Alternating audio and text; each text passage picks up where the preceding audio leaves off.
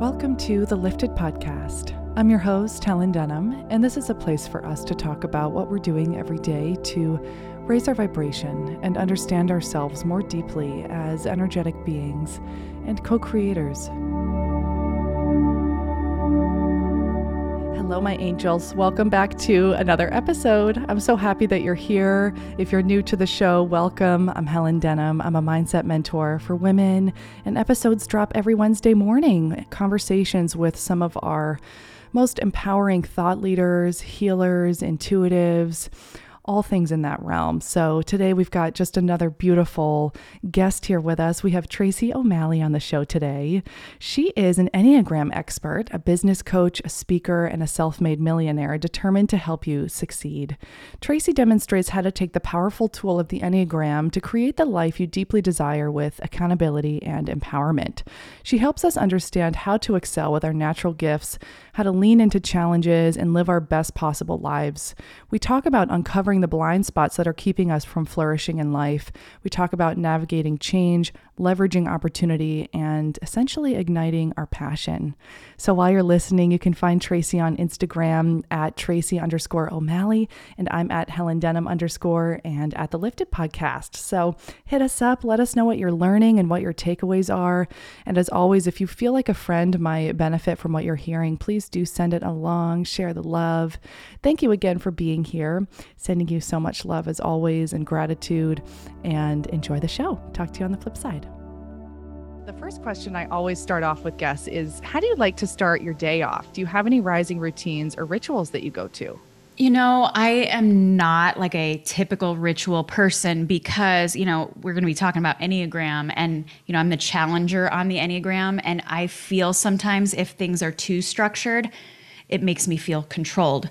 So I, I really love to let the day kind of start me up. But one thing I do do without fail is kind of before I get get up out of bed, I invite in it's kind of my meditation practice. I invite in any thoughts, feelings, memories or emotions that are kind of stuck and allow them to be invited in so that I can work through them, process them, feel them, whatever needs to happen.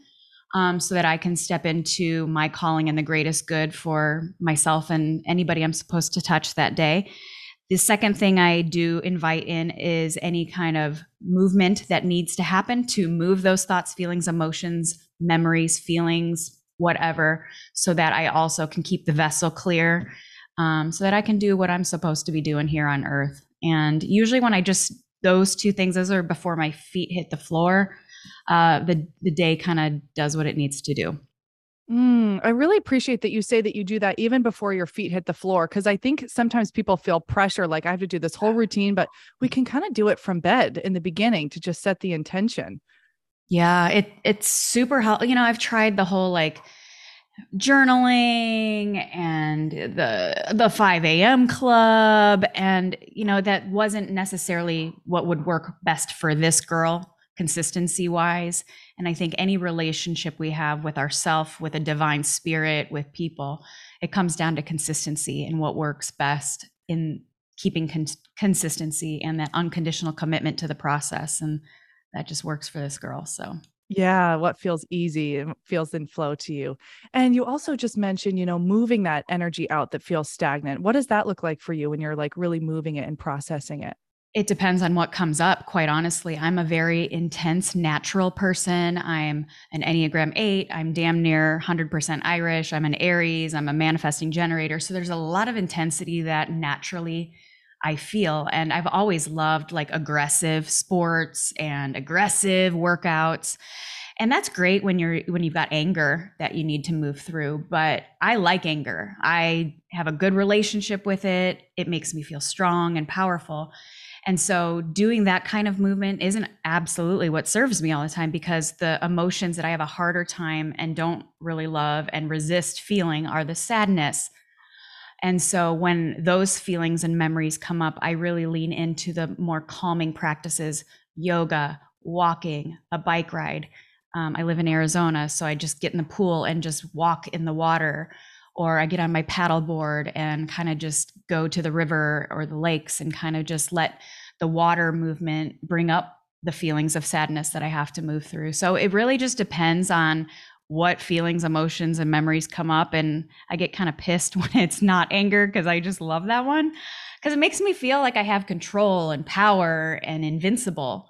Where yeah. sadness makes me feel like shit, like this one's going to be a hard one for me. Uh-huh. But I've, I've learned to not resist it so I can move it faster. It doesn't mean that I bypass anything, but you know, what we resist will persi- persist. So I just surrender to the process and let it guide me.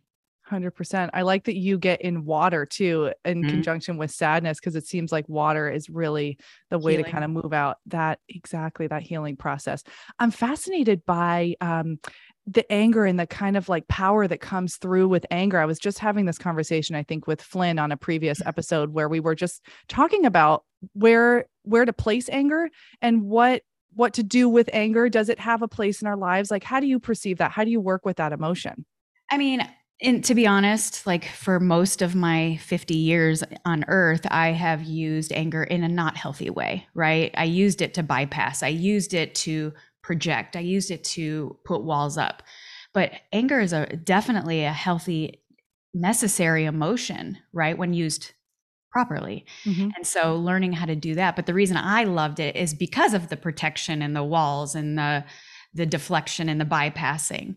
Um, but if you've if you've never seen the movie Inside Out, um, it kind of really brought this full circle to me. It's a kids movie, but I think every adult needs to watch it because there are some of you that are listening right now that have no problem with being in sadness or or any of that, and that's a necessary emotion too. And some of you, like me, that are a little fiery, love the anger because of the reasons, but in order for us to transform and, and go through the human transformation process, there's a grieving process of an old identity, of things that have gone on, of people and places and things we've lost along the way in this journey called life. And all of the emotions are necessary for grief. We can't just like sit in anger and be like, cool, we can just push sadness aside and, you know, it's going to keep showing up. You won't transform, you won't get to acceptance. And the movie Inside Out is this beautiful depiction of all the different emotions, and they have the little characters and how important they all are. And we have to have that contrast. Mm-hmm. We have to have the contrast of sadness and anger and joy and and hurt and all the things that come in the human experience. And if we if we try to, you know, get rid of one of them or focus on one, we're missing the joy that comes in the journey on the other side and the lessons and the transformation that you know all of you are if you're listening to this podcast you're into growth and development and if you really want that, then you can't just pick and choose the parts of it that you want to do if you really want the transformation. And take it from a girl who loves to have control over pretty much everything in her life. Um, you aren't controlling jack shit when you do that. So it's just, you know, I guess it took me 50 years to figure that one out, but Sure. Well, I really like that you referred to it as grief because I've been hearing that coming up with a few people. I had a client say, you know, is it normal that I'm grieving my childhood?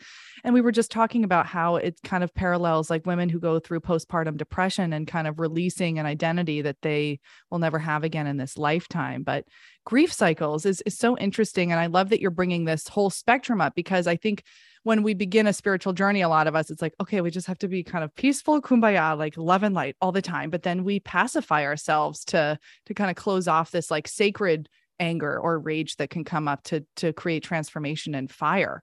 So I would love to hear about your, I guess, spiritual journey over the last, you know, few decades or whatever feels right for you to explore and talk about. Like, what has your spiritual journey looked like up until now? You know, I knew as a nine year old I was a very, very spiritual being and um, knew I had certain gifts that other people didn't quite have. I, I knew that I had insight even as a nine year old. I grew up in an alcoholic home, very fiery Irish home, a mom that was beautiful person, but emotionally incapable of much over the age of nine and so I, I, really was fending for myself and and really kind of playing chess with my life. And i knew at nine years old i'd already been through a lot.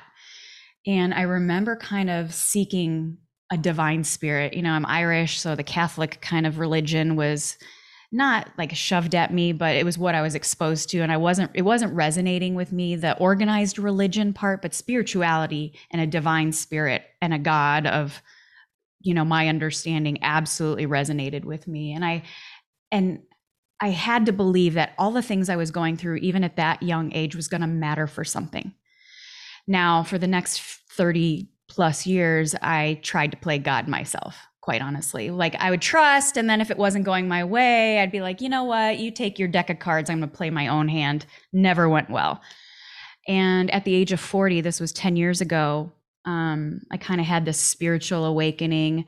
Um, I'd been through a divorce at this point. My kids were teenagers. The recession kind of kicked my ass a little bit. Um, I had to close the doors on a different kind of business that I was operating. And then my dad was diagnosed with cancer and died 12 days later. And I just turned 40 when all that happened. And I was like, wow, if this is what life is all about, I'm missing something here. Like, this can't be all there is. And I decided that I needed to kind of clean house. You know, the playground you play in really will either help grow you or keep you stuck. And although I had really beautiful people around me, they weren't helping me grow whatsoever. And um, I justified my own crappy behavior because I was better than them, quite honestly. So I cleaned house of everybody in my life, including most of my family, except for my children, and decided to uh, get new tools for my toolbox because you know if we don't repair it we repeat it and growing up in an alcoholic home i had a lot of the adult child of an alcoholic kind of things going on. And plus, my own re- uh, relationship with alcohol was not healthy. I had eating disorders, tag teaming me, codependency, everything but drugs, basically, I've used to cope with life. And I knew that that wasn't helping me. And I saw my kids start to repeat that. Looked a little different. It was the same package, just different wrapping paper. And I didn't want that for them. And the only way I could at least give them a shot at something different was to show them something different. You know, people that we mentor, people that we're raising, they do what we do, not what we say to do. And I wasn't walking my talk. And so I decided to do that and checked myself into rehab for all those things. Um, I put all the cards on the table. I didn't hide any of it. I'm like, this is this is really what I'm coming for, but this is what's going to take me out. And um, it was in rehab on day two that my therapist, that I still see to this day, 10 years later, introduced me to the Enneagram. And I basically went kicking and screaming. I told her to fuck off when she said, please take this assessment. I'm like, uh, no, thank you. I have enough labels coming in here. I don't want another one. Hmm. And she was so, I mean, she's so great. She's feisty as well. And she said, you know, the world and yourself have put you in a box. How about you open up your mind? Because your best thinking has kind of gotten you here. And how about you just open your mind up to a, a different process and a different system? I was like, well, touche. She's got a freaking point there. And I appreciated that she wasn't intimidated by my aggressiveness. Mm. And so it was in day two, 10 years ago in rehab, that I was introduced to the Enneagram. And when I got clarity, it was like the first time in 40 years I could exhale because I felt fully seen without the masks, without the anger, without the aggressiveness. And that vulnerability didn't necessarily scare me like it typically did. And so it was, you know, my faith changed in that moment. Next to my faith, the Enneagram is the greatest tool that I use. Mm. And it keeps me in faith and it keeps me in a spiritual connection with a God of my understanding. Mm-hmm. And it really hit me when I was learning about the Enneagram and specifically myself that these aha moments like, oh crap, I'm raising two children that aren't like me. And I've only been speaking this language the first 15 years of their lives. And no wonder what I feel and, and what I feel for them isn't landing on their hearts the way that I intend. Mm-hmm. And so I had plenty of time in rehab to start doing a little digging and quickly realized what my two children were. And I have a two and a seven and I'm an 8 mm-hmm. and started kind of deciding when I got home, I would communicate with them a little bit differently. The message would still be the same, but the delivery of it would be different. And overnight, everything changed overnight. And so that's kind of where the, the real deeper spiritual journey where I let the divine take the wheel and I quit trying to play God and I really let it work in my favor, even through really hard things. Totally. Yeah. It's a really radical act of surrendering that it sounds like you just gave into to get to the point of checking yourself into rehab? Was it people pushing you to go or did you have this wake up call that was like, I need help. I'm I'm going to I'm going to do this? No, ironically, like on paper, I did not look like your typical person that checks into rehab and quite honestly, all those people in my life thought it was crazy that I was. They're like, mm-hmm. "You're not you don't have a problem." Um and and I've realized that you know the bottom that I felt I was at was unacceptable to me. Um, it was unpredictable, and I grew up in that, and I know the damage that did to me and my coping. And although on paper, and I was very high functioning, never missed work, high achiever, you know, did all the things. Um, I knew that I was not living out my greatest potential, and I was doing my kids a disservice by showing them that model. And so, no, actually, people thought I was crazy for checking in. Quite honest, everybody yeah. thought I was crazy. Everyone. Good on you for just knowing knowing it. And you had mentioned kind of a purging of the people in your life as well. And I'd love to know how you navigated that because that seems to happen with a lot of people as they shed this kind of move out of this shell of of an old paradigm. And it can feel maybe lonely. Or how did you navigate that?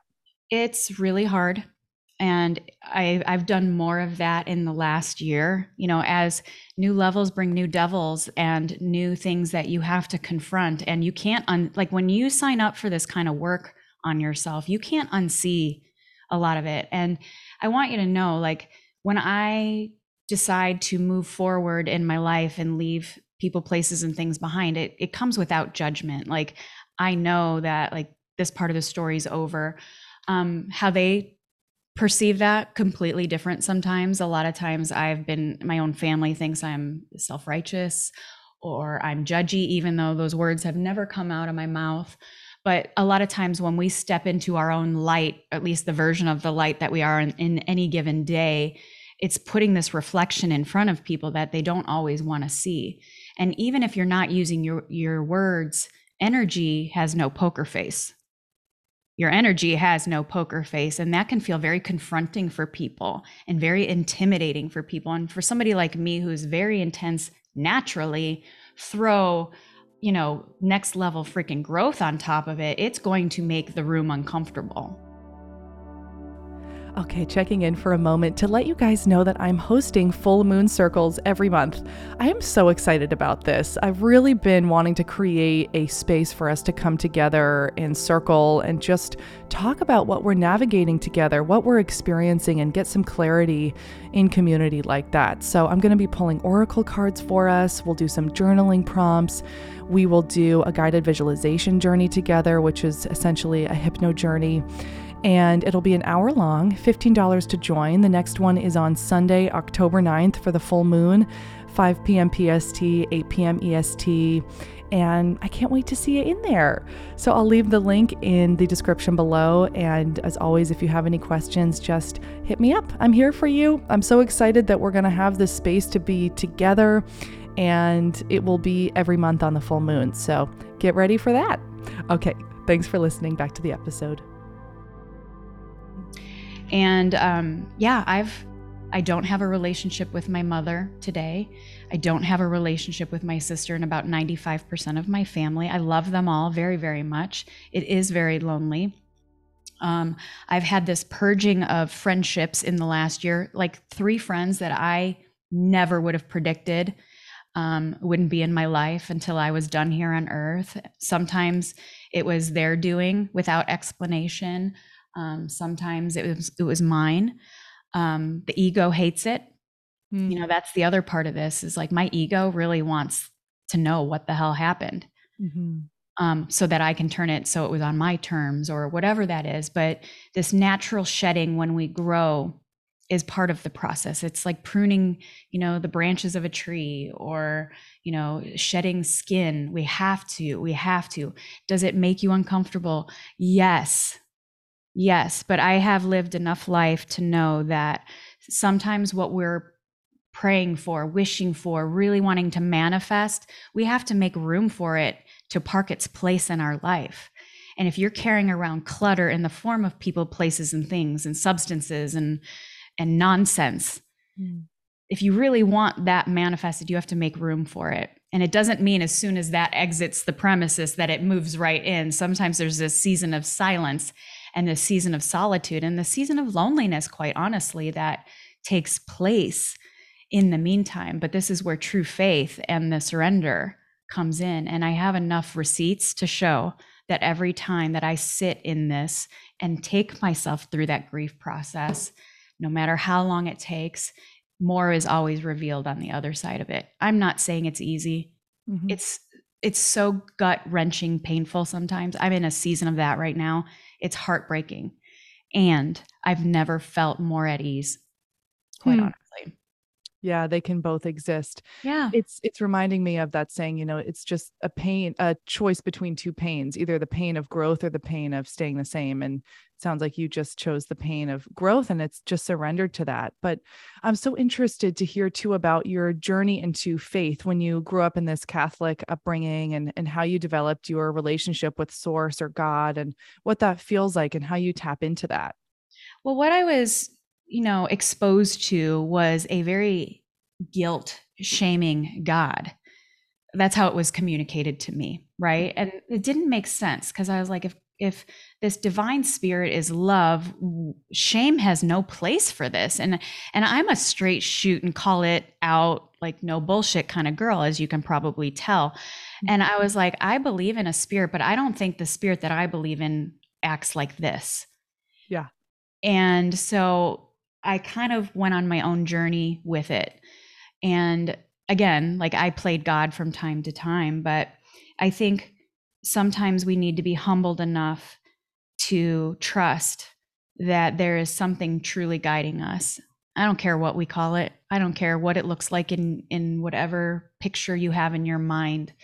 Um, but it feels like a big warm hug to me. And you know, mm-hmm. I know as a child there were many, many scary moments that all I really ever wished for was somebody to put me up on their lap, hold me and rock me and tell me everything was going to be okay. This is really hard, but it's going to be okay. Mm-hmm. And that very rarely happened if at all.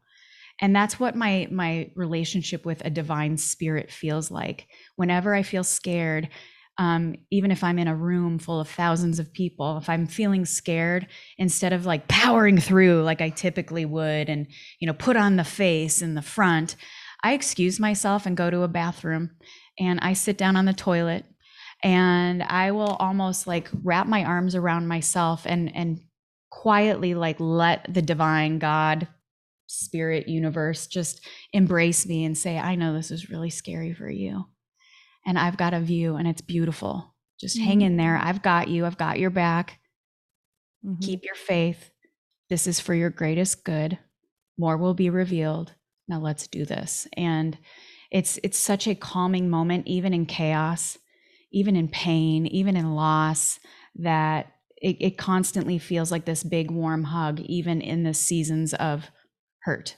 hmm.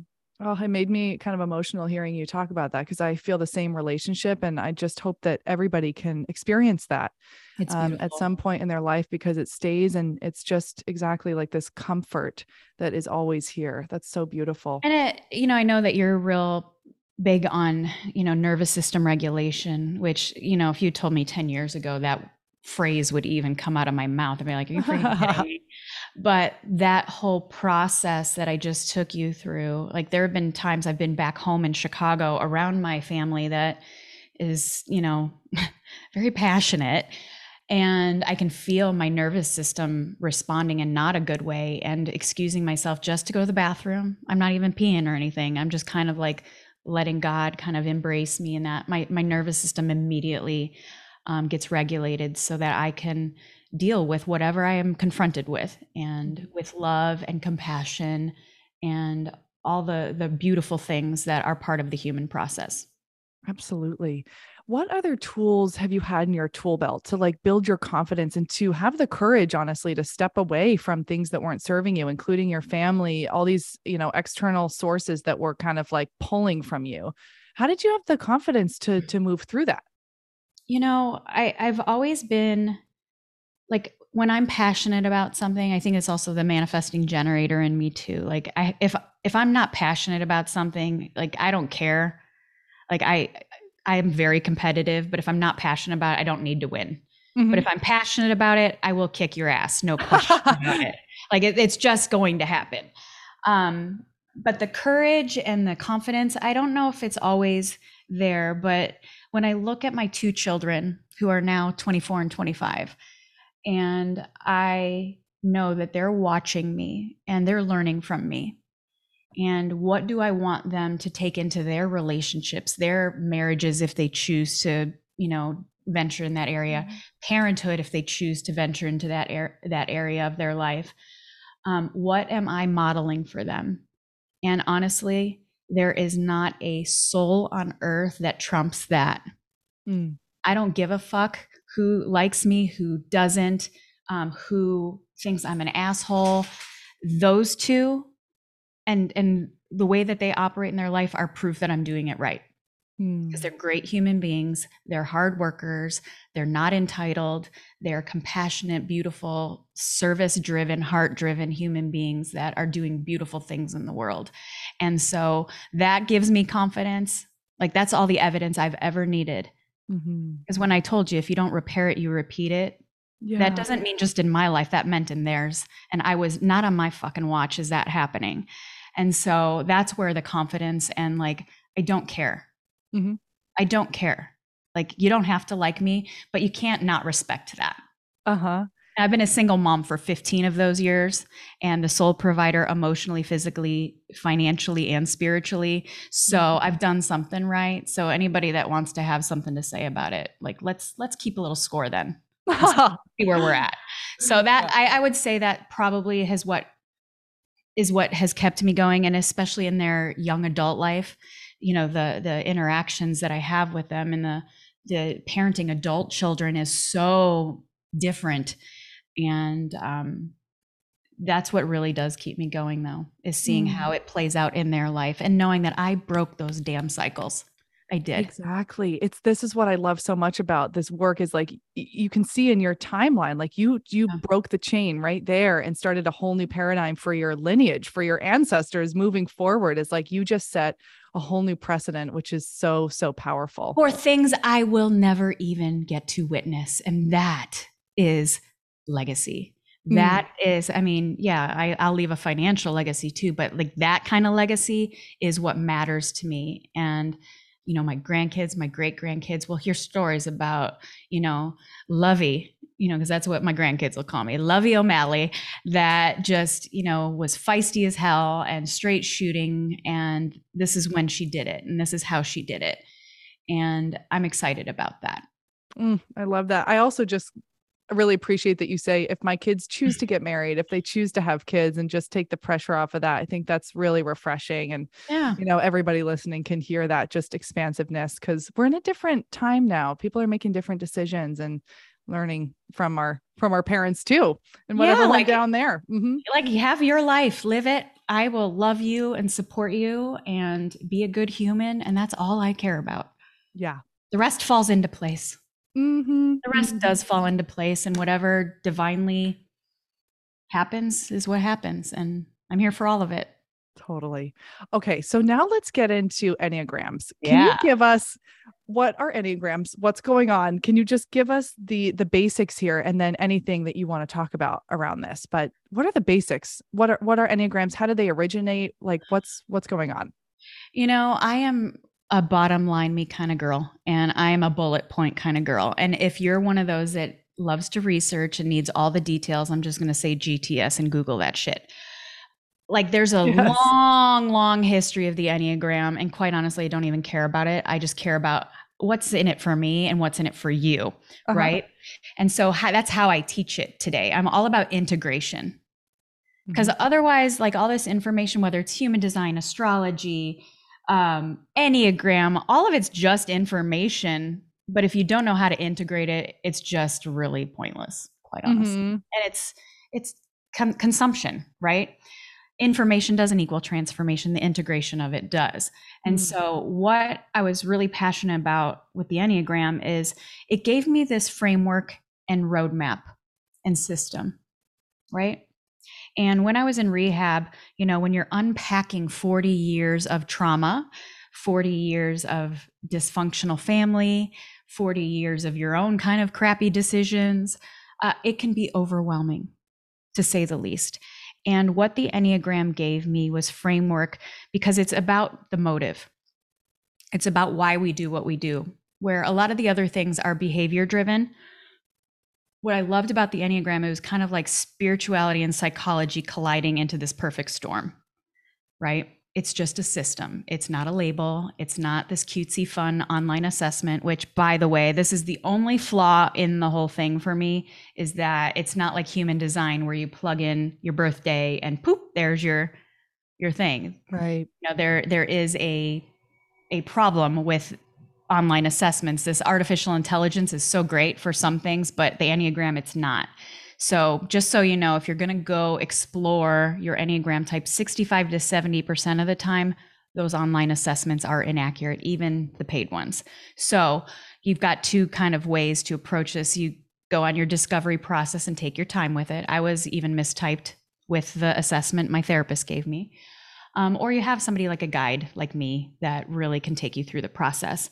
But what it does is it it really nails down your your one thing that motivates pretty much everything you do and the one thing that you're most afraid of that you will do anything to protect mm. right and when i understood this about myself like kind of doing the reverse engineering of the 40 years prior. I was like well that's why i made that decision. That's why i made that decision. That's why i picked that person.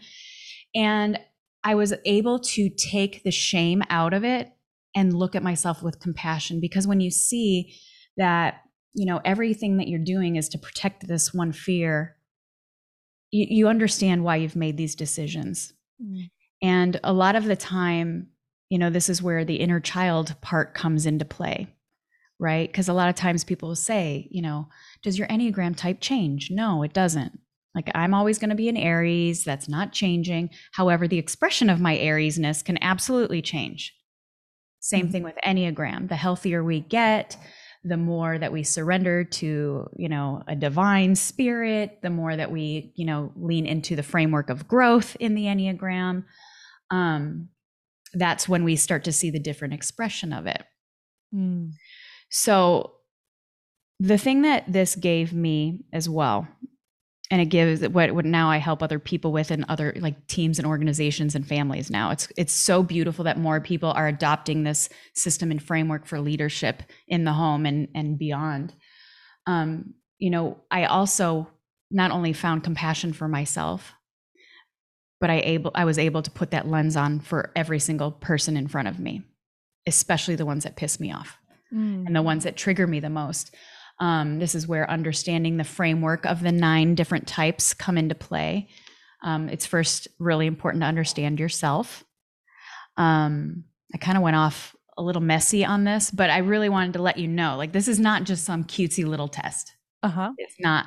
So, anyway, I will tell you there are three centers of intelligence within the framework of the Enneagram. And if you know nothing else, honestly, this is the the most important thing that you understand because it might get a little weird if you start going around telling people like what you think their enneagram type is or even asking them what it is. You know it's kind of like with god like in a spirituality it's like we live it we don't have to preach it mm. right?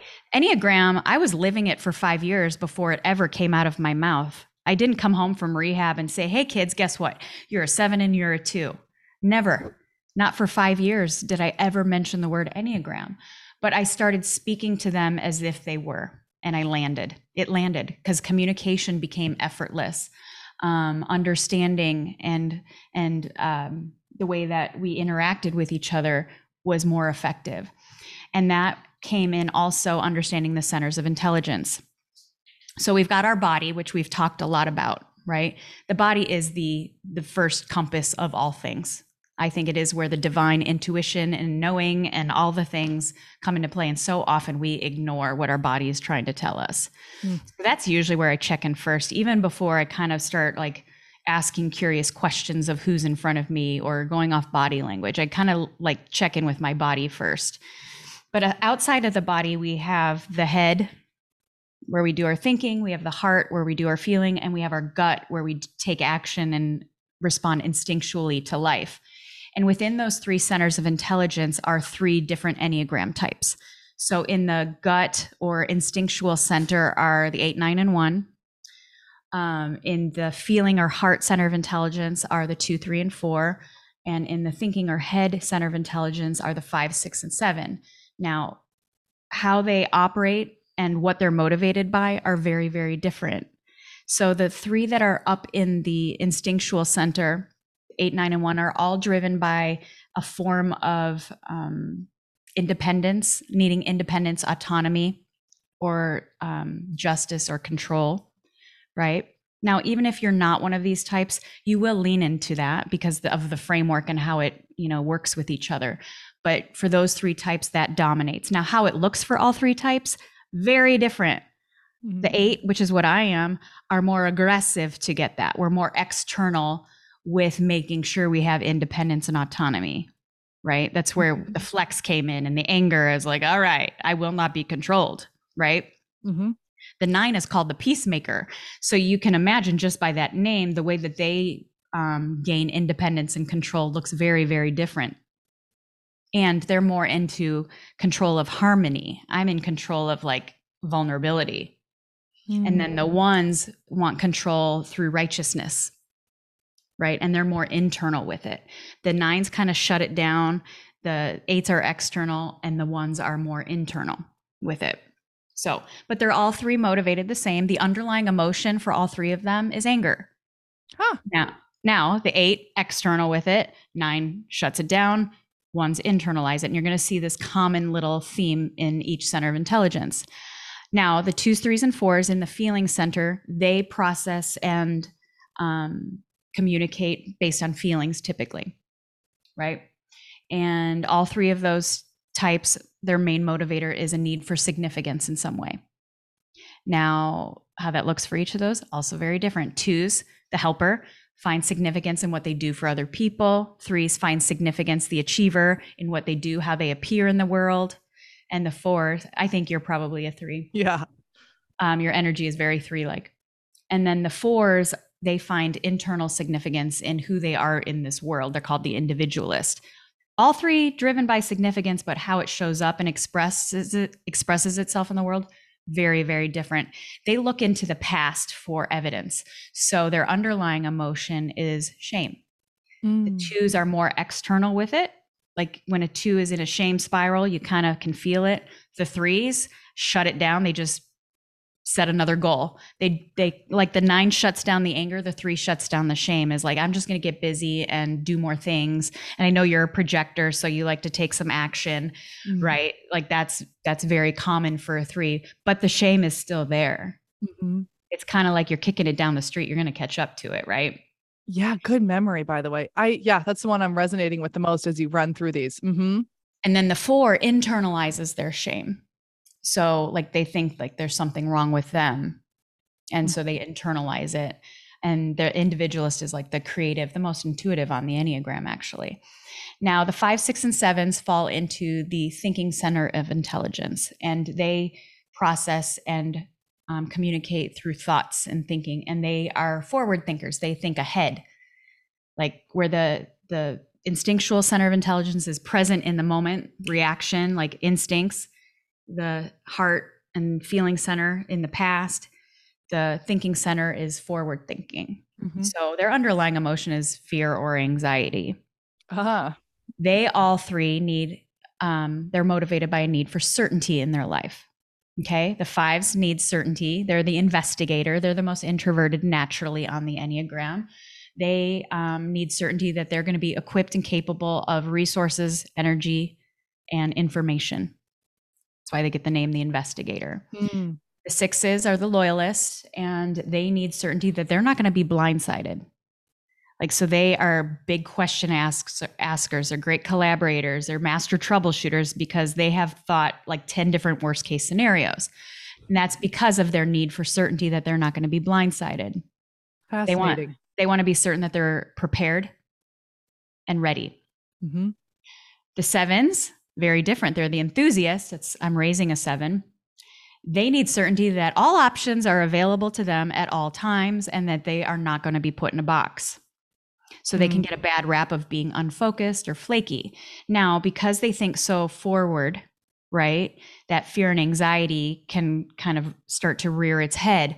The fives internalize it. Very rarely will you see a five in fear or anxiety, but Mhm. it's happening. It's like 800 tabs are open. The sixes are more external with it. Sixes are the one type that can go either way. Sometimes they're very internalized and sometimes they're more externalized with it. And then the sevens, just like the threes and nines, shut down the fear and anxiety and just bounce and go to the next shiny object. So you see the the there is like a system and some framework to that. But why I said the centers of intelligence are most important is if you genuinely give a shit about human beings, which I know you're if you're listening you do, the art of asking curious questions is really what's going to help you land at least into one of those centers. And if you can at least land in one of those centers, the way that you're able to effectively communicate with people, whether they're people you're raising, you're leading, you're meeting at the grocery store, um, you'll just have a better human experience and people will feel feel seen heard understood and valued and when that is on the table anything is possible credibility and trust and connection and intimacy just is enhanced and that is where all the juicy parts of life are even if it's just a soul connection at a store Mm. right? And so when we're talking to people, I generally will start to ask questions that will allow me to kind of pinpoint who I'm talking to, even if it's for five minutes. Um, so that I can at least leave that person better than I found them, and at least if if I'm the only person they come in contact with today, they're better because of it, right? Mm-hmm. And any kind of questions I ask aren't necessarily for my sake. It's like every time I'm communicating or opening my mouth or even energetically walking into a room, I think about like what's in it for them. What's in it for them? The them that are in the room, the them that I'm going to run into, the them that I'm raising, right? It's not about me.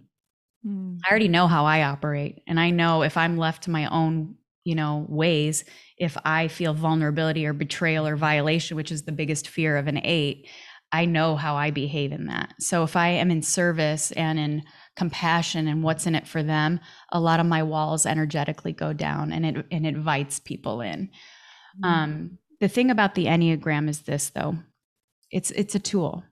And had I been exposed to it 15 years ago, I probably would have used it to manipulate, to gain more control. And so with great reward comes great responsibility. And if you really want all the beautiful, beautiful things that come in manifestation and abundance and connection and intimacy, it comes with a great responsibility to use this properly. And when you do, though, like the shit that comes to your life accelerates. So I'm just going to say that. But, you know, a lot of times, you know, in business and sales and marketing, which I work with a lot of, you know, entrepreneurs and, you know, I'm working with teams at Google and John Deere and like, you know, big, huge companies are now bringing me in. And it's like, you want to build connection. You want to build connection. This is not to get people to do what you want them to do. Mm. I mean, you can, but it, it won't end well for you. Mhm. So I will tell you, like, please only use the Enneagram and learn more about it if you want to make this world a better place. Mm, that's a wonderful disclaimer. I really love what you kind of opened up with here is that like human design seems more about how we function um, in the logic way and how we kind of like move and produce. This is the most like heart centered, like emotional one because even astrology feels more like a map and a mapping and understanding, you know, our soul's journey. But this is very beautifully in tune with our emotions and uh, and every um you know archetype that you're describing if that's the right word is so unique to each person and to have an understanding of where their fear is tells us so much about a person. To to uh, immediately resonate with yeah shame and how i how i move through shame like really shapes so much of what we do. So how have you applied your knowledge to business for example? Like how do you move through your business and your life now knowing that you're an eight? Well, first of all, like, you know, when I recognized that I really only knew how to be an eight in the world, you know, before I even knew what Enneagram was, like when you look at the archetype of the eight, like I was the poster child. Like they call us the eight hole. Like I, I absolutely had, you know, in my unhealthiness. yeah Now, I, I use this example all the time. You can have two eights, so you know, right next to each other, and how they express can be very different. And there's, you know, the Enneagram is not complicated, but it is complex. There's different layers to just being an eight. There's like the instinctual response to life. And this is where the psychology part really comes in. And this is why this is not just a cutesy thing. And this is where the spirituality and psycho- psychology kind of really mingle well together. And, mm-hmm. you know, with the skill sets that I bring to the table, like really pinpointing where me as an eight kind of you know the journey kind of switched and i went into the dysfunctional part of the eight and operated mostly in that and really kind of using this system and roadmap to get back to the innocence before life kind of kicked me in the teeth a little bit and get back to that soul journey and that innocence but with all the wisdom that we have today. And the beauty of the enneagram before i get into the business part of it is when you really know that i'm only you know one ninth of the puzzle. And i have a lot to learn. And the the whole goal is to be able to embody all nine types in some way. And some some of the types will be easier to embody than others because of their connection to you because we've got things like wings and growth and stress numbers because it is a little bit of a roadmap. Um, but the whole goal is to be able to embody the full human's experience. And mm. and this only can happen when we compassionately compassionately learn from other people. So knowing that I'm in the instinctual center, I have a child in the feeling center and a child in the thinking center. I was mm-hmm. like, wow, this was a divine gift because I'm going to learn from these two. My son is an empath, very sensitive, um, very, you know, he he's everything that I resisted. Mm. Like I used to think compassion was a weakness. Like people that were compassionate and empaths were weak because uh-huh. like you're just setting yourself up to to be taken advantage of. And what I learned was that my son is one of my greatest teachers of compassion and empathy. And that I, and I see it now as a strength. And my daughter, who's that enthusiast, is this free-spirited, visionary, anything's possible in this world where I'm so tactical all the time and like so the the two of them I've learned so much from watching them and also knowing the framework how to when i see them under a certain level of stress instead of making it worse and engaging in it and co-signing it i actually compassionately know how to help pull them out of it. Mm. now how i use this in business. You know before this last 10 years i was in male dominated industries.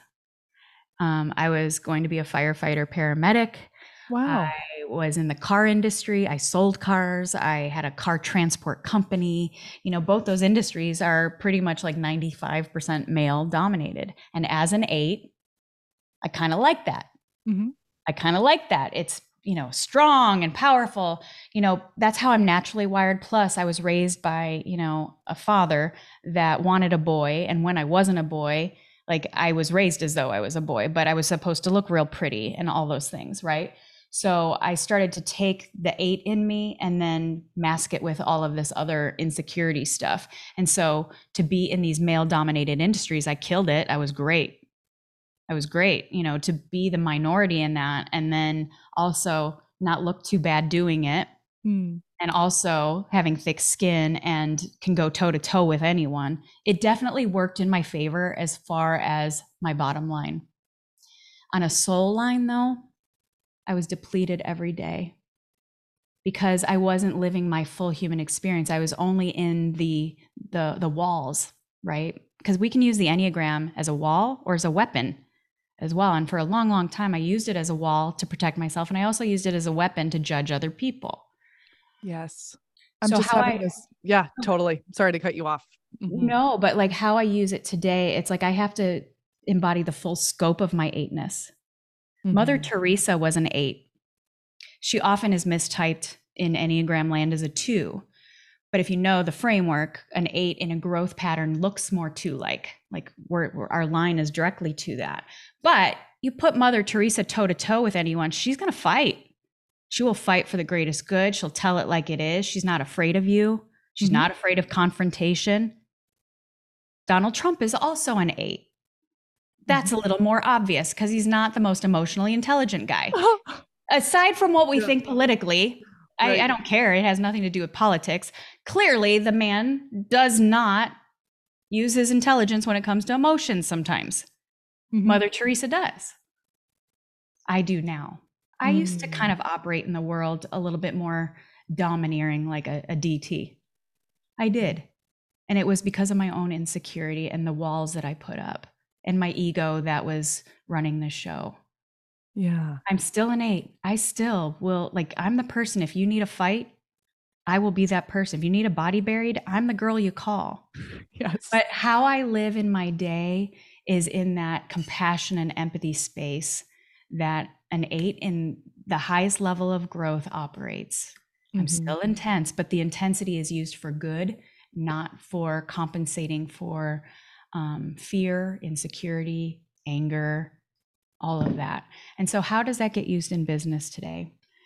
Well, I am a leader maker. Uh, you know, that intensity is now used to empower people.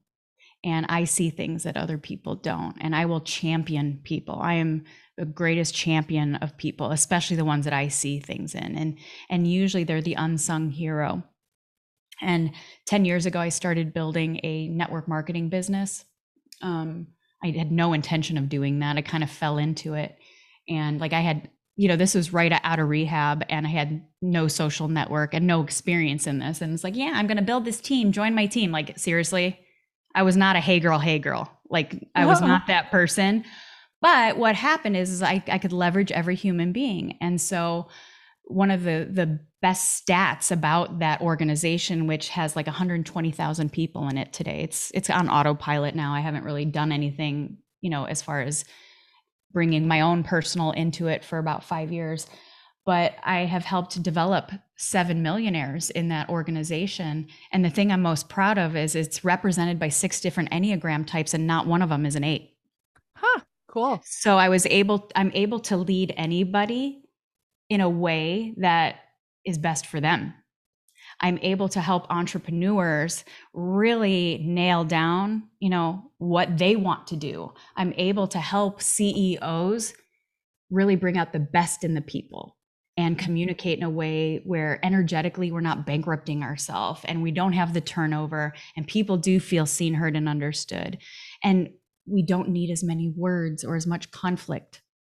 Mm-hmm. And or we have conflict, but it's good, healthy conflict that creates change, right?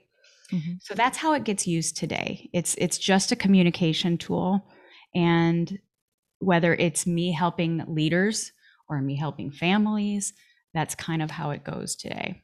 It's mm-hmm. it's helping people understand their framework using it as a compass to indicate uh, this is me under stress. I don't have to pull out the whipping stick on myself, but this is how I course correct it fast with compassion. Mm-hmm. This is what I recognize in, you know, Susie that's working for me. When I see this, instead of being frustrated and angry at her, it's an indicator of she's under stress. How can I help serve her better? That's so beautiful especially in a workplace to be like to not treat all your employees like on the same kind of like wheel of expectation but just to know that everybody has a different like fear response and different needs for growth it's like it's so powerful and different a, gifts and different yeah. gifts that can help you be a better leader like seriously totally. i lack like i mean i can execute i can make things happen i'm a big move maker it's the mundane integrating tasky crap that I can't stand. And I specifically have those kind of people in my life. And I like, like thank God for them. And their gifts are so priceless to me. They think it's like they could do it in their sleep. Mm. And they're like, I'm not that, it's not that big a deal. I'm like, you have no idea for me is everything. Yeah. Whereas when I kind of show up in my intensity and fierceness and protectiveness, for a lot of people, that feels like, holy crap, like you just moved mountains. And to me, like, I can do that in my sleep. Uh-huh. It makes me feel alive. But really, not just seeing people, but using and making them feel valuable. Do you know how val this? I've had the same girl working for me for eight years. Hmm. same girl, and she's a two. Like I could, I could have scared her away easily, but because I so value what she brings to the table, that is so different than me. She feels seen, heard, valued, and understood. Why would you ever leave? Yes.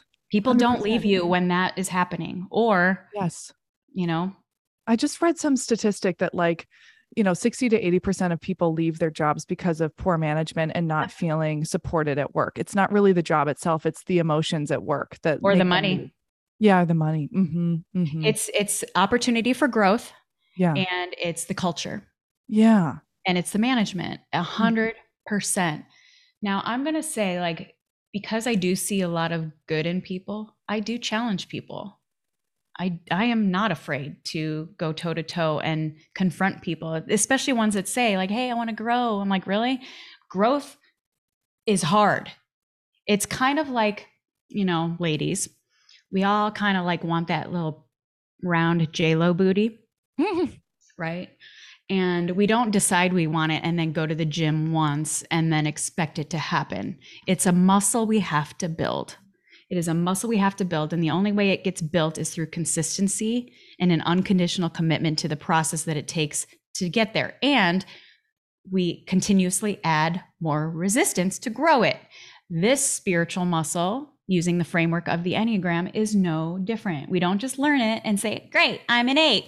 Yay, I have this strong spiritual muscle and it's just going to work miracles in my life. No, I've been building this muscle for 10 years. Yeah it just takes time. Like if you really want to grow, you have to be comfortable or get comfortable with the uncomfortable parts that come with it. Yeah. It yeah, really this is such a potent easy. thing that you've been touching on. Is like wisdom is knowledge applied. Like if we're not doing anything with the information, I love that this keeps coming up. Yeah, so important.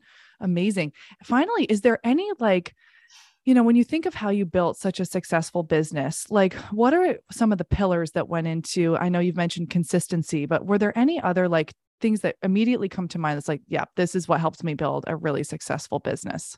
Well, what works for me may not work for you. Mm-hmm. And this is where the the framework of the Enneagram and really understanding myself has helped me because, you know, with you know, when I got into the online space 10 years ago building my business, it wasn't as it wasn't as like everything as it is today. I was I was really starting it at the come up of online um, marketing and sales, and I'm messy as hell.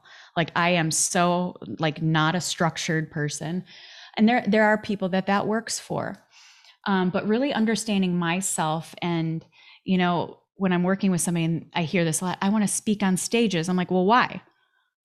I'm not judging it, but why? Mm-hmm. And most people have said, well, it's because it seems like that's like the level of success and that's where I can make the most impact. And I'm like, well, not necessarily. For some people, that might be true. And so for me, understanding myself, although you can put me on a stage in front of 20,000 people and I'll kill it, I do. It's not my favorite thing to do. And I mm-hmm. don't feel the intensity of the experience because I don't see the transformation I love being in the trenches with people. And I know this about myself because of the framework of my Enneagram type and not just being an eight, but like my instinctual response to life. And so I have built a business that gets me in the intensity of an experience with people, whether it's a CEO and their executive team, or a family unit, or group coaching, or anything like that. And what happens for me building a business because of my intensity of experience, the way that I get marketed is word of mouth. Mm-hmm. And that works for me. And, you know, for me to be working with teams like Google and John Deere and YouTube, it wasn't me being on Instagram. It was somebody saying, I have this secret weapon. Her name's Tracy, and you need her. Mm. And I've been okay with that, even with all the noise on launch plans and all the things that build a strong business. And I'm not knocking it. Yeah. Like if you are that way, have at it. That won't work for this girl. Mm-hmm. And I had to be okay with that and lean into where I make my biggest impact, where I am in my flow. And the minute I stopped trying to do what isn't me and really just harnessed what I am, and it's like this is what i am. This is where i work best. This is where i make the most impact. Those companies i i, I i'm so busy. Uh-huh. and it's uh-huh. and i love it. I the less i'm online the more successful i am becoming because i have really allowed myself that. That isn't the same for everyone. So but mm-hmm. you have to really not only understand yourself but love yourself for that have compassion. It's like okay well these are my strengths. I'm gonna we're gonna double down on my strengths yeah. where I am not strong, I'm either going to have people that can help me integrate that Or, God forbid, this girl has to ask for help, which is very hard for me, but I mm-hmm. am because there are certain areas of my business where I can't make the impact because my calendar is too full. Yeah. And so I'm having to lean into the vulnerability that I don't love to do and ask for help. It it all came the reason I've had success is because I fully understand who I am. I appreciate who I am. I know where I'm not strong and I have people in my life that not only do they have those strengths but I trust them, which is hard for me to do. Mm-hmm. I have specifically found people that I trust with my life that have strengths that I don't. And it's a win-win for everybody because I certainly have strengths that they don't. Yeah. And those kind of collaborations are priceless in your life and will allow you to step into your gifts and the calling on your life, which takes us back to the very beginning of this conversation.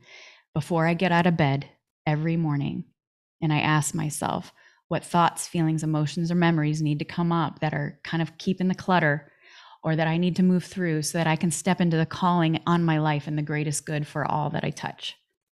Amazing. Oh, I love that so much. It's very refreshing and freeing to hear you talk about it like this, just to release us from not all fitting into the same framework and we all are so unique and and moving out of any pressure like your word of mouth. Maybe mine is like emailing once in a while. Everybody's different. Everybody shows up differently. So that's it's very refreshing to hear you say that and yeah, validating. And not all success shows up on a spreadsheet or a P&L statement. Mhm. Honestly, the biggest success I have is in the other room honestly the biggest success i have is in the other room doing beautiful things in the world. Mm-hmm. and yeah my bottom line is great too. Yeah. My health is great. But when we are in our zone and and honoring our zone everything else like i said does fall into place. But you have to mm-hmm. honor the process and it isn't easy and it's messy and it's uncomfortable especially with all the nonsense we see online and the comparison that you can slip into. You got to you got to quiet the noise and really get back into your body Mm. And your body never lies and the body never forgets. Mm-hmm. And so, really regulating that nervous system so you can hear it and, and feel it very clearly is very, very important to this whole process, too.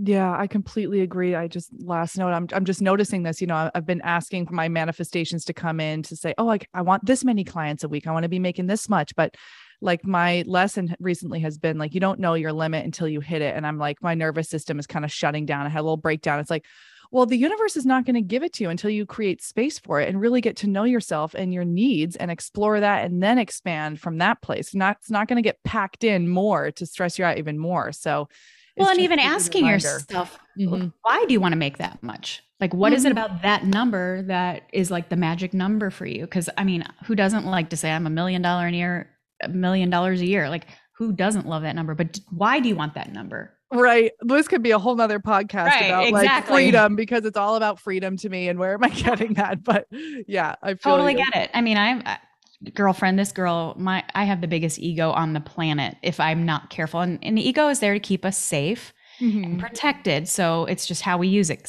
Some same thing with like the anger. But I really like asking myself when I put this like these these numbers on myself or these metrics yeah. on what i am like why do i why is that important to me? Yep. Is yep. it about the number? Is it about the ego? Is it about comparison? Or is it about freedom? And what does that freedom actually mean for me?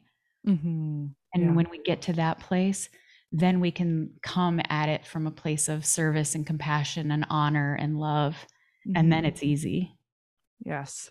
Big time. It, it gets a lot easier yeah. Tracy, thank you so much for being here and sharing your wisdom with us. I'm I'm really excited to just research this more and just take a look at your programs too and just understand this more because immediately when you were describing a three I was like ping like that made a lot of sense and I, I I'm imagining that a lot of people listening can can relate to a lot of what you just said and your explanations of that. So how can people find you and work with you if they'd like to explore you and your offerings more? Well, my website is sucks just gonna say it. It's it's old, it's outdated, but you can contact me there. It's in the process of getting an overhaul finally. Again, not a strength asking for help, and I've needed help on it for five years. Um, so go to tracyo'malley.com. I do have a podcast called The Leadership Formula, which it's about all the stuff we just talked about the full range of Enneagram, nervous system regulation, inner child work, because it's all tied together. You know, the the journey of life is spiritual and psych- psychological and, you know, my goal with you is to help bring them together in this perfect storm so that you can step into the calling of your life. Um, so check that out if you're intrigued at all. I, I, do cuss as I have here, so if that offends you, probably not the girl for you. um, I'm also on, I'm also on Instagram, Tracy underscore O'Malley. Um, not the most consistent poster, but like there's good shit there, so go check it out. Awesome. Thank you again. I'm so My grateful pleasure. for you. I'm excited to listen back to this and just absorb even more. So, thank you. Have a beautiful day. All right, my friends, thank you so much for being here and hanging out with us today. I hope you're feeling inspired and lifted and called to action in some area of your life couple more notes on my end. I have a free workbook for you. It is five tools that you need to start your subconscious healing journey. They are really beautiful, introspective workbook prompts for you to navigate. That's also linked in the description below, so enjoy that. And then for everything else, just head over to helendenham.com. If you've been curious about working with me in a private one on one mentorship, you can explore that offering. Um, reminder about the full moon workshop coming up on Sunday, October 9th. That's going to be so fun. And uh, I think that's it for now. I love you so much. Have a beautiful rest of your day or your evening, wherever you are. Thank you for being here, and I'll talk to you next week. Bye for now.